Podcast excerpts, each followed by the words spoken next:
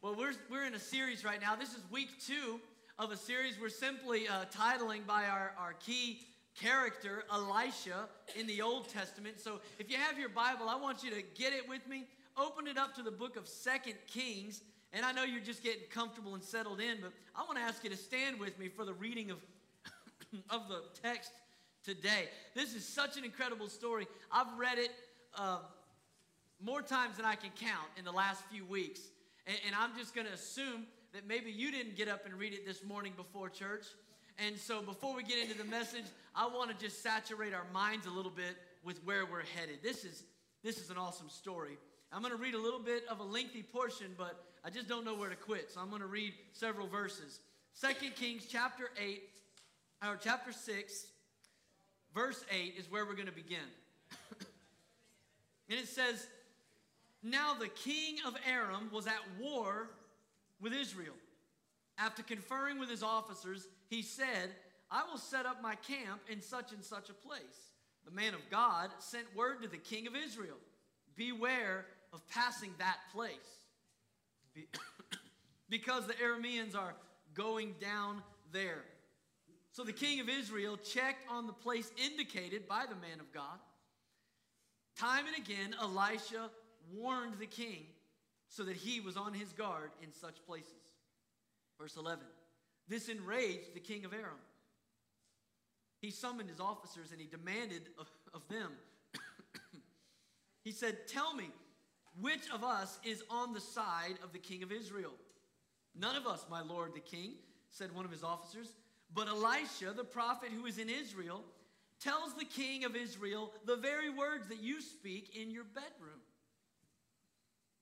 Go find out where he is, the king ordered, so I can send men and capture him. The report came back he is in Dothan. Then he sent horses and chariots and a strong force there. They went by night and surrounded the city. When the servant of the man of God got up and went out early the next morning, an army with horses and chariots had surrounded the city. Oh no, my Lord. What shall we do? The servant asked. Listen to verse 16. Don't be afraid, the prophet answered. Those who are with us are more than those who are with him. This is how I fight my battle. And Elisha prayed, Open his eyes, Lord, so that he may see. Then the Lord opened the servant's eyes, and he looked and he saw the hills full of horses and chariots of fire all around Elisha. Mm. Would you pray with me? Father, thank you so much for this story in the Word of God, a word that is alive and active and speaking as clearly today as it did to that servant that day. That God, you want to open the eyes of your people to see into the supernatural realm. God, I have been guilty at times of raising my eyes no farther than to see the enemy approaching. But God, may we lift our eyes higher today. And may we recognize there are more for us than there are against us. God, give us eyes of faith today to believe that victory is ours. In Jesus' name. And everybody said, Amen. Amen. Amen. You can be seated today. We're in this message series. We're calling it Elisha, but really what we're talking about is the favor of God in the life of his people. We're talking about God's favor on our lives. And, and we said this last week, but in case you missed it, it bears worth repeating because I don't want you to misunderstand the word today. The favor of God cannot be earned. You can't earn it. In fact, if, if you're saved, if you accepted Jesus into your heart, if He's the Lord of your life, can I just tell you, you're favored. Okay? You are highly favored because there's nothing greater that God could do for any human being than to snatch them out of the, the grip of darkness and sin and reproach and bring them into His marvelous, saving, and eternal light. Amen. That's favor. But I couldn't get past what the Word of God says in Luke 2:52. It says that Jesus grew in favor with God. Which tells me that there's something more that we can have of the favor of God. Not that salvation's not enough. I mean, if He never does another thing for me, I'm to praise Him all the days of my life. But Jesus, who was perfect, who was sinless, who was the image of God in bodily form, grew in favor. So that tells me that I can grow in favor with God. If you're a note taker, I want you to understand right here at the beginning of this message the favor of God is the grace of God. It's the grace of God. You didn't earn it, you didn't deserve it. It's favor. In fact, the Bible says in Ephesians 2, verse 4, because of his great love for us, check this out. God, who is rich in mercy, made us alive in Christ, even when we were dead in transgressions. It is by grace you have been saved. That verse communicates to us that the reason we're in is because of His favor and His grace and His love towards us. He was rich in mercy when we were rich in transgressions. And it's not fair. You know, we live in a world where people are crying out for fair. Give me, it's, it's an entitlement day that we live in. Can I tell you, there's nothing fair about the God. If it was fair, we'd all be going to hell because we're sinners. Should have got at least one amen on that. We are sinners. You, I mean, you know, take your halo off. It's the truth. Confession's good for the soul. We are sinners. Come on now. Don't lie to me on Sunday morning. If it was fair, we're doomed. It's not fair, it's favor. The grace of God is the favor of God. And I'm going to tell you how good his favor is. The next verse says there in Ephesians 2 and God raised us up with Christ and seated us with him in the heavenly realms. That's a seat of honor. I mean, he didn't just rescue you, he cleaned you up. He gave you a place of prominence. We're seated in high places today. That's a seat of honor. That's highly favored. The next verse, it gets better. The next verse says, In order that, this is why he did it in order that in the coming ages he might show the incomparable riches of his grace expressed in his kindness to us in Christ Jesus. You know what that verse says? That verse says that the grace of God, the favor of God is so incomparable, so lavish, so rich that he's going to spend all of eternity to come, in the ages to come, just revealing to us how good he is just revealing to us how much favor he has lavished upon us. In the ages to come, he's to show us how incomparable his riches and his grace are towards us. Listen, heaven is going to be one continuous show and tell of the favor of God. Isn't that awesome? The Bible says he makes all things new in heaven every day. I think he's just going to show more favor. He's just going to do something new, something incredible. And we're going to spend all of eternity trying to grasp the grace of God. The next verse says, It is by grace that you've been saved through faith. And this is not of yourself, it is the gift of God. The favor of God is the grace of God. And we've been looking at the life of Elisha, and the reason is because, as, as, I, and there's a lot of great characters we could look at, but I think Elisha just epitomizes the kind of person in the Word of God that experienced the favor of God on their life. I mean, above and beyond, a double portion kind of favor. And, and last week, we started with, with the beginning of his story, and I want to just kind of paraphrase it and, and review it for those that were here because how his story started is so significant to how the rest of it played out. But Elisha was a young man. He was living in a place called Abel Meholah. That probably doesn't mean anything to you, but the, the interpretation means dancing meadow. He was living in a beautiful scenic area right in the breadbasket of the Jordan River Valley, and he's plowing behind the 12th team of his oxen. So we know right away this young man has wealth. He's got 12 teams of oxen. He's got, uh, he's, he's got a great life going. He's got a lot to look forward to, a lot to, to just build towards. And it's on that journey behind a plow that the old prophet Elijah comes over and throws his cloak on Elisha's shoulders, signifying that Elisha was going to be the next person to carry the mantle of the prophet. He's going to be the next prophet in Israel. The Bible says that Elisha did something incredible in that moment. Not only did he go and follow the old prophet and begin to serve him, the Bible says he went back to his farm and he burned all of his plowing equipment. And he took the oxen and he barbecued the oxen on the fire of his plowing equipment. And then he threw a big party and had a feast with all of his friends. Essentially, what Elisha did in that moment is not only did he say, I want whatever God wants for my life, he absolutely, well, he ate plan B. I mean, let's be honest. That's what he did. I mean, he cooked it up and he ate plan B. If I can take the analogy way too far, he digested plan B and he got it out of his system. And that's what some of you need to do. You need to go way beyond the point of vying for your options and say, you know what, God, I'm all in. I want what you want and nothing else. And that was the heart and the tenacity of Elisha. It was a radical obedience.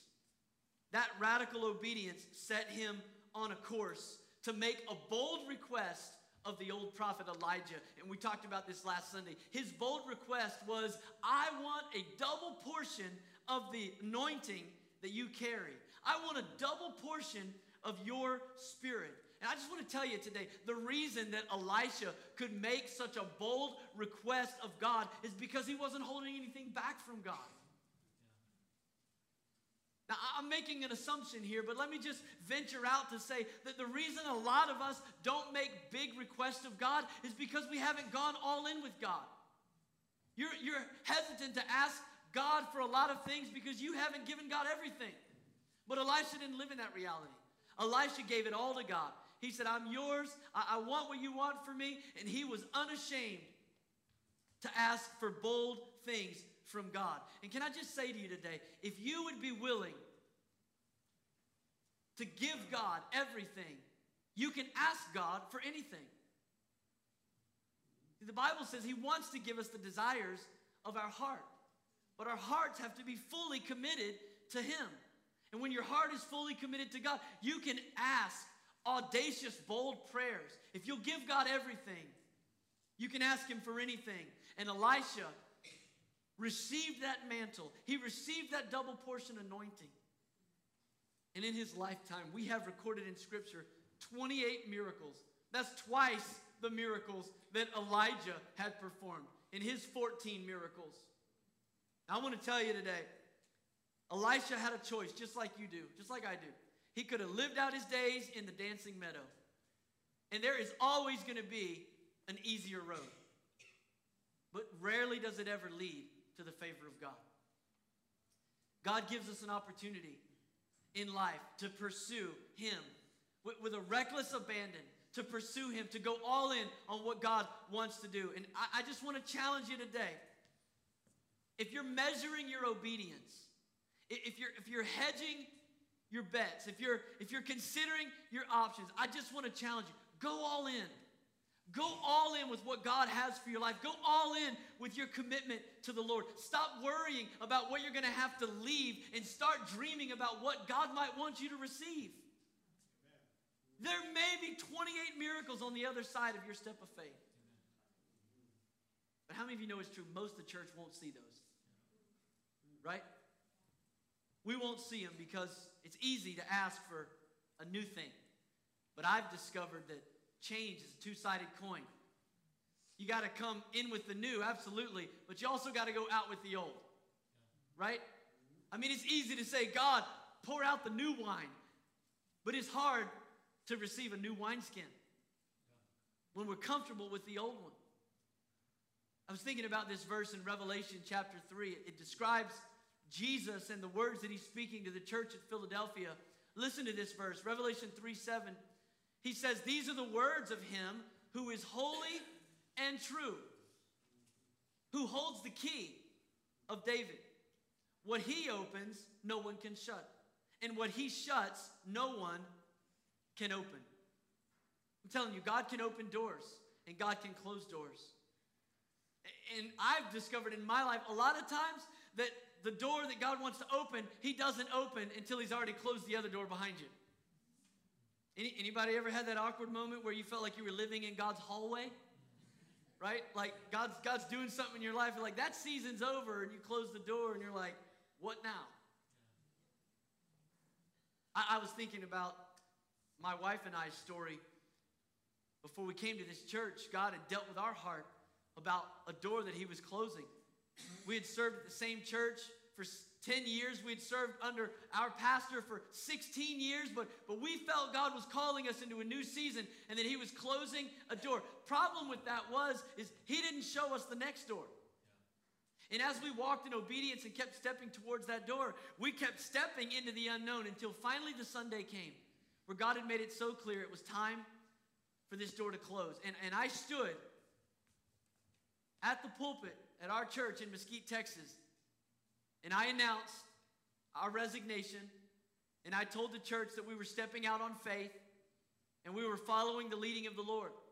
And to be honest, I even told them, I said, if I knew where he was leading, this would be easier. And I'm sure they probably all thought I was crazy. Like, why, why, would you, why would you do that? Why would you say I'm leaving, but you don't actually know where you're going? You're not leaving, you just don't have a job anymore. Or a house, because you sold that, right? I mean, it, what I didn't know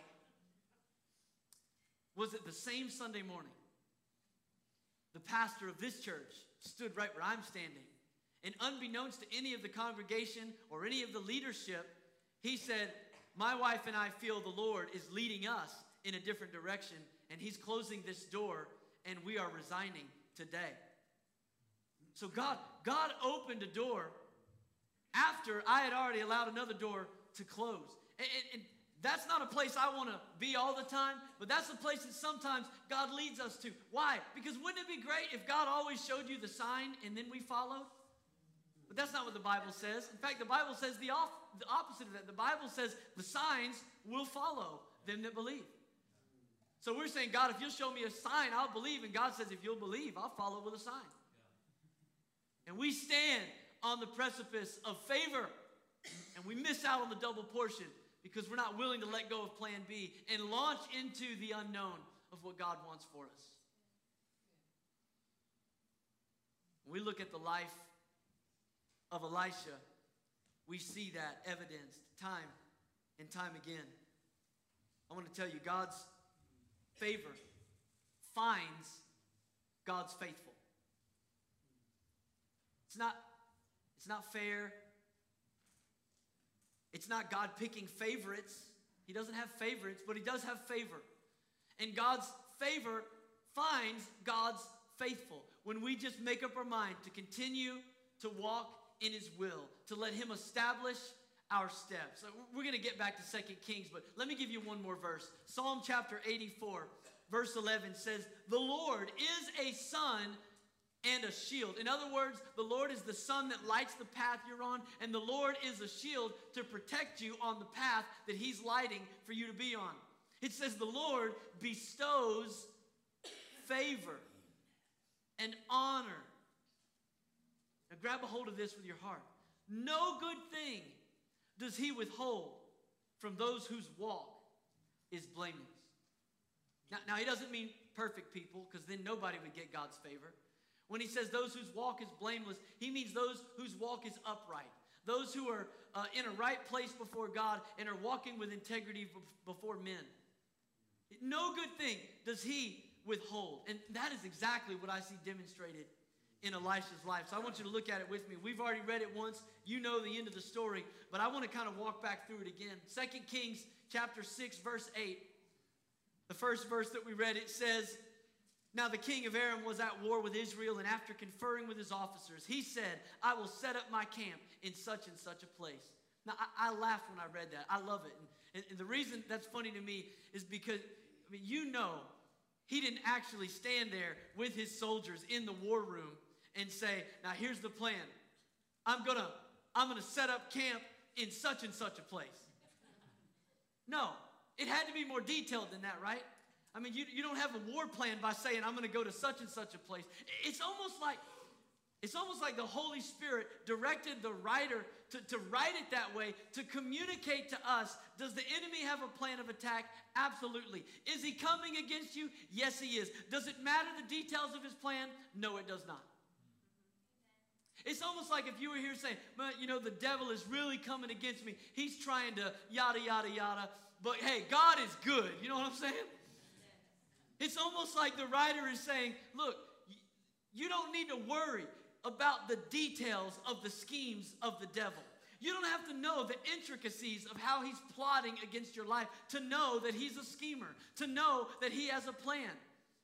Ephesians 6 tells us that we need to take our stand against the devil's schemes. We don't have to be an expert on uh, spiritual strategies of the devil to know that he's real, that he's against us. And I just love that, that the writer, inspired by the Holy Spirit, said, Here's the plan. We're going to come and set up camp in, in such and such a place. See, the Bible says this in Romans 16, verse 19. It says, Be excellent in what is good, and be innocent of evil. Can, can I just ask you to help me make this a part of the culture uh, uh, of our church? We don't need to be experts in the schemes of the devil. You ought to be cautious and intentional in your conversation. When you're talking about uh, a testimony of what God has done, don't spend too much time telling us about all the stuff He brought you out of. You know what I mean? I don't need an education on how to sin before you get to the good part about how God saved you. You know what I mean? And when you got a prayer need in your life, hey, I, am not saying that, that we got to go to the extreme of I can't even mention the word of my sickness because somehow that's a, lack of faith. And if I say I'm sick, no, no, no, that, that's rubbish. God's bigger than all that. You're not doing any detriment to your faith by saying the doctor said I have this or the doctor said I have that. But let's not go too far the other way either. When you've got a need in your life, let's not be experts on, on the details of all that's wrong. Let's be quick to say, you know what, boy, the, the, doctor gave me a bad diagnosis. Here's what I'm dealing with. But I tell you what, I read the Word of God this week, and here's what God said I can have. Boy, you know, I, am struggling with one of my family members, and, and, and they're, they're making some bad choices, but you know what? We all have, and grace is greater than sin. I, I don't understand exactly how this is going to play out. I don't know what's going on in my life, but here's what I do know. Would you pray with me? Would you believe God with me? Let's not major on the enemy's schemes. Let's put our focus on what God wants to do. Amen? Look at verse 9. It says, The man of God sent word to the king of Israel Beware of passing that place because of the Arameans. They're going down there. So the king of Israel, it says in verse 10, checked on that place indicated by the man of God. Time and time again, Elisha warned the king so that he was on guard in such and such a place. I don't know how it went down, but apparently it was no secret that Elisha was the one communicating the plans of the king of Aram. Because this soldier behind enemy lines says, I can tell you exactly what's happening. It's that prophet over there in Israel. Every time you come up with a strategy for war, he goes and he tells the king exactly what you're going to do. It kind of reminds, it's like the old cartoon Roadrunner. How many of you remember Roadrunner and Wile E. Coyote? And the coyote always had some crazy contraption, some idea, but somehow Roadrunner was always two steps ahead, and it always backfired. I know this is getting really theological and deep, but stay with me. Can you imagine the frustration of the king of Aram? He's like, what, what's going on? And so now he's upset. Now he says, there, there's a mole. I mean, there, there's a double agent. There's a spy in the ranks, and I want to know who it is. Somebody here is telling them my strategy for war, and I want to know who it is. And, and down in verse 12, the servant says, It's none of us, it's that prophet Elisha. Uh, look at the latter part of verse 12. It says, He tells the king of Israel the very words that you speak in your bedroom. And you know what that is? Elisha was not a double agent. Elisha wasn't a spy going back and doing a reconnaissance of information. No, Elisha was operating in the gifts of the Spirit. He was operating in the gifts. Can I tell you what the favor of God is? The favor of God is the power of God in your life. It's the power of God in your life. Now, I, I want to jump away from the text for just a minute because I, believe somebody needs to see this today. But over in 1 Corinthians chapter 12, the Bible lists for us nine gifts of the Spirit. Nine different manifestations of the favor of God, the power of God in the life of the church. And can I say to you today, the gifts of the Spirit are the fruit of God's favor in your life. When God favors you, you produce something. And what we produce is what the Bible calls the gifts of the Spirit. And there's nine of them here. I want you to just look at it with me quickly. 1 Corinthians 12, verse 4 says there's different kinds of gifts, but the same Spirit distributes them. There's different kinds of service, but it's from the same Lord. There are different kinds of working, verse 6 says. But catch this, but in all of them and in everyone, it's the same God at work.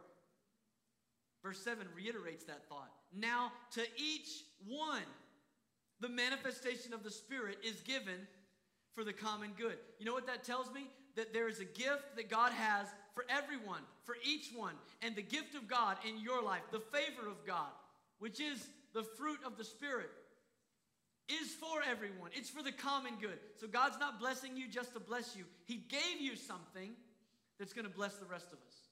And, and then He lists them. I just want to read it quickly. And I would encourage you reach out by faith and grab a hold of one of these for your own life. Verse 8 says, To one there is given through the Spirit a message of wisdom, to another, a message of knowledge. That's what Elisha had a word of knowledge, information that was uh, he was not privy to, by means of the same Spirit. To another, faith by the same Spirit. To another, gifts of healing by that one Spirit. To another, miraculous powers. Now, let me just stop right here and say if you've got one of those last three faith, healing, or miraculous powers you better be on the altar team. I mean, come on. The Bible says this is the fruit of God's favor in our lives. Some of us, God gifts uniquely to have faith, to believe for miracles, to see healings. And then it says to another, verse 10, prophecy. To another, distinguishing between spirits to another speaking in different kinds of tongues, and still to another the interpretation of tongues. But you got to catch verse 11 because this brings it all back together. It says in the next verse, All these are the work of one and the same Spirit. And He, who?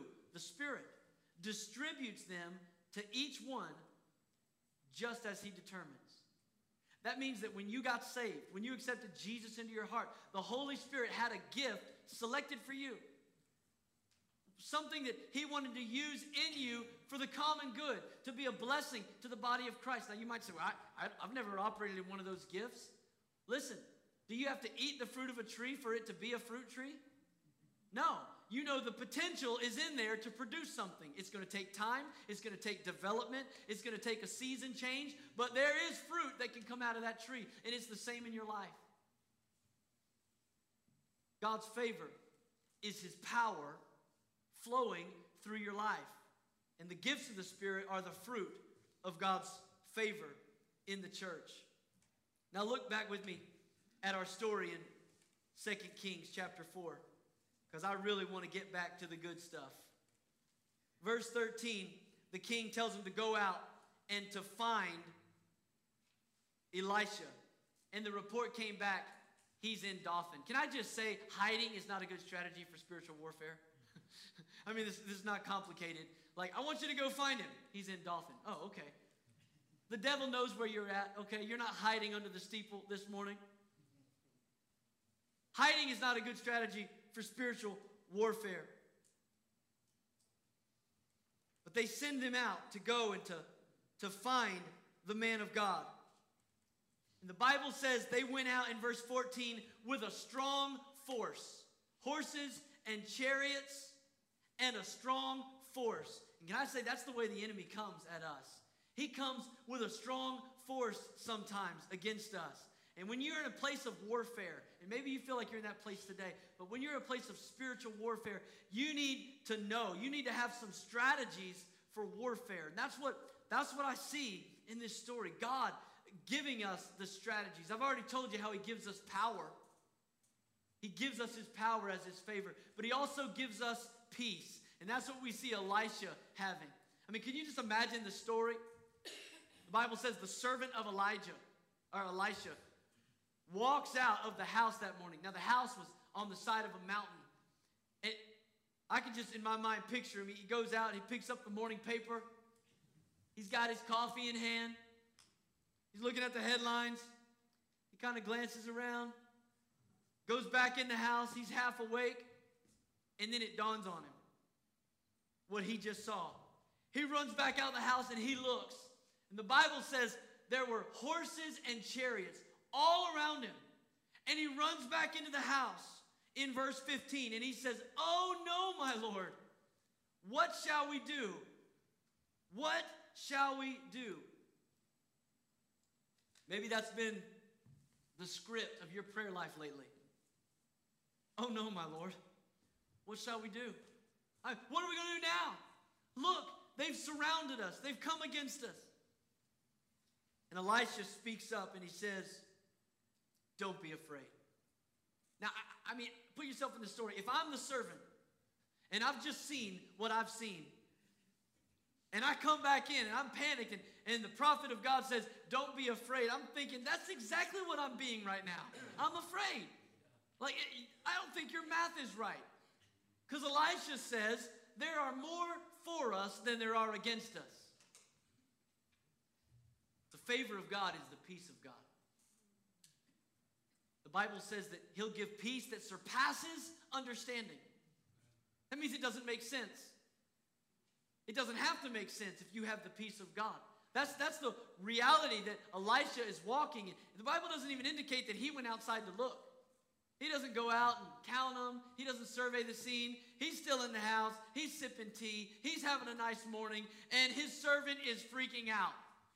Have you seen what's out there? Have you seen who is against us? Have you seen how many they've brought? And Elisha has the mind of the Lord. He has peace that, that, that defies logic. The Bible says in Proverbs 3 5, lean not on your own understanding. The reason it tells us not to lean on it is because there's going to be a moment in your life where it's not going to hold up. And if you put your weight on your understanding, you're going to fall. So the promise is that there is a peace that surpasses understanding. It's more stable than understanding, it's more logical than logic. And Elisha says a prayer in verse 17. It says, And Elisha prayed, Open his eyes, Lord, so that he may see. That's the prayer I'm praying for you today. Just op- open our eyes, Lord. I mean, if we could, if we could just see, if we could, if we could know, if we could see, everything would be different. He said, Open his eyes, Lord, so that he may see. Then the Lord opened the servant's eyes, and he looked and he saw the hills full of horses and chariots of fire around Elisha. Can you just envision that moment? As he goes back out to take another look, and, and this time not only does he see the, the army of Syria surrounding him, but surrounding them, he sees a greater army. He sees the chariots and the horsemen of the angel armies surrounding his enemies. All of a sudden, his perspective changes. Can I tell you what the favor of God is in your life? It's perspective. That's what the favor of God does. It doesn't change the circumstances, it changes the perspective on them. When the favor of God is there, we have power from God. We have peace from God that's undescribable. And we have a perspective and an outlook on what we're facing. And ultimately, we have God's protection over our lives. You read that, you yeah, but does that happen today? I mean, come on, does that does that happen today? Absolutely. Absolutely, it happens. So you say, How do you know? I'll tell you how I know. Because we see the pattern in the strategy of Satan. all through the Word of God. And it's communicated clearly in the gospel, in the New Testament, that he comes to steal, to kill, and to destroy. That's his MO. He wants to take you out. He knows how the story ends. He's got nothing but a lake of fire to look forward to. So his MO is to take as many people down with him as possible. Now, let me ask you a question. If that's the strategy of the enemy, and he could do what he wanted to do, do you think any of us would be here right now? Do you think the light of the gospel would still be shining in 2018? Do you think the church would have survived all of the persecutions, all of the imprisonments, all of the martyrdom? Do you think that, that you would still have health in your body and breath in your lungs to proclaim the gospel? I mean, just consider for a moment the, the desire of the enemy reality is we, we stress and we get anxious and we fret over the battle that we can see. But the reality is there's an angel army that surrounds your life. God is fighting battles for you that you didn't even know you had. I mean, we spent Thursday praying for miracles. Tom wasn't praying for a miracle, he didn't know he needed one. God was just fighting a battle for him, just winning a victory.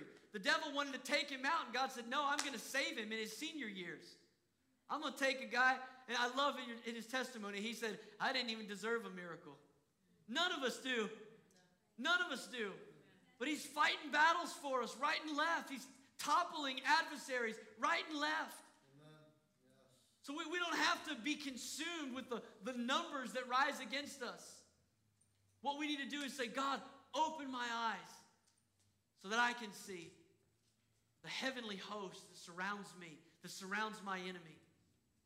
Greater is he that is in me than he that's in this world. If God be for me, who can be against me? No weapon formed against me shall prosper. Why? Because he's fighting my battles for me. See, Elisha, Elisha didn't fret. You know why? Because this wasn't the first time Elisha had seen the chariots and the horsemen of Israel. You know why? Because in his younger years, he went after the heart of God so boldly, so audaciously, that he had the guts to ask the old prophet Elijah, Can I have a double portion of your spirit? And Elijah said to him, If you see me when I depart, you can have it. And he made up his mind to go all in and go hard after the heart of God. And the Bible says that when the chariots of heaven came down and swooped up the prophet Elijah in a whirlwind and carried him back up into heaven, Elisha stood there and he watched it. And he picked up the mantle and he walked into God's call. And he sat there in his house that day while his servant was panicking and fretting because he knew. He knew that God fights for him. He knew that God had angel armies. He knew that the psalmist was right when he said, God has given his angels charge over you. See, maybe, maybe you've never seen the chariots. You know what?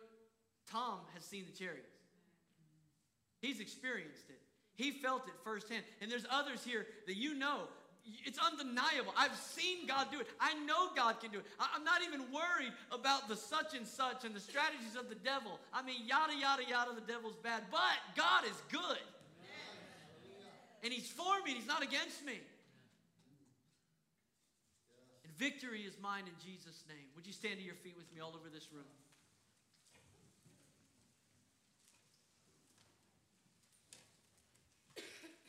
Some of you need to just reach out by faith and grab your victory today.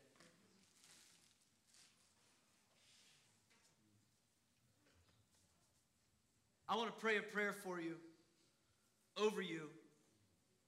And we're going to open these altars. It's, it's 1230 now, but we're going to take just a few moments. And I want to open these altars. And in fact, in just a minute, I'm going to have them play that song we sang earlier. It may look like I'm surrounded, but I'm surrounded by you. Amen. And this is how I fight my battles. I'm going to intentionally turn my face away from the plans of the enemy, from the lies of the enemy, from the strategies of the devil, from the wins in the loss column. And I'm going to look higher today. Because there is more for me than there is against me. Father, I pray today, right now, that all over this room you would just arrest our hearts with your Holy Spirit. God, for those that have struggled and fought against sin and continually they've lost and they felt like they don't measure up and that, that they just don't, they're not good enough, God, today help them to see Jesus, you fought that battle for them and won. At the cross, God, you defeated death, hell, and the grave. And our victory is not in our striving. Our victory is not in our, in our morality. Our victory is not in our biblical understanding or even in our church attendance. Our victory is in Jesus. Right now, God, if there's anyone that doesn't know you, I pray that they would just, in this moment, reach for you. Reach for you with all of their heart.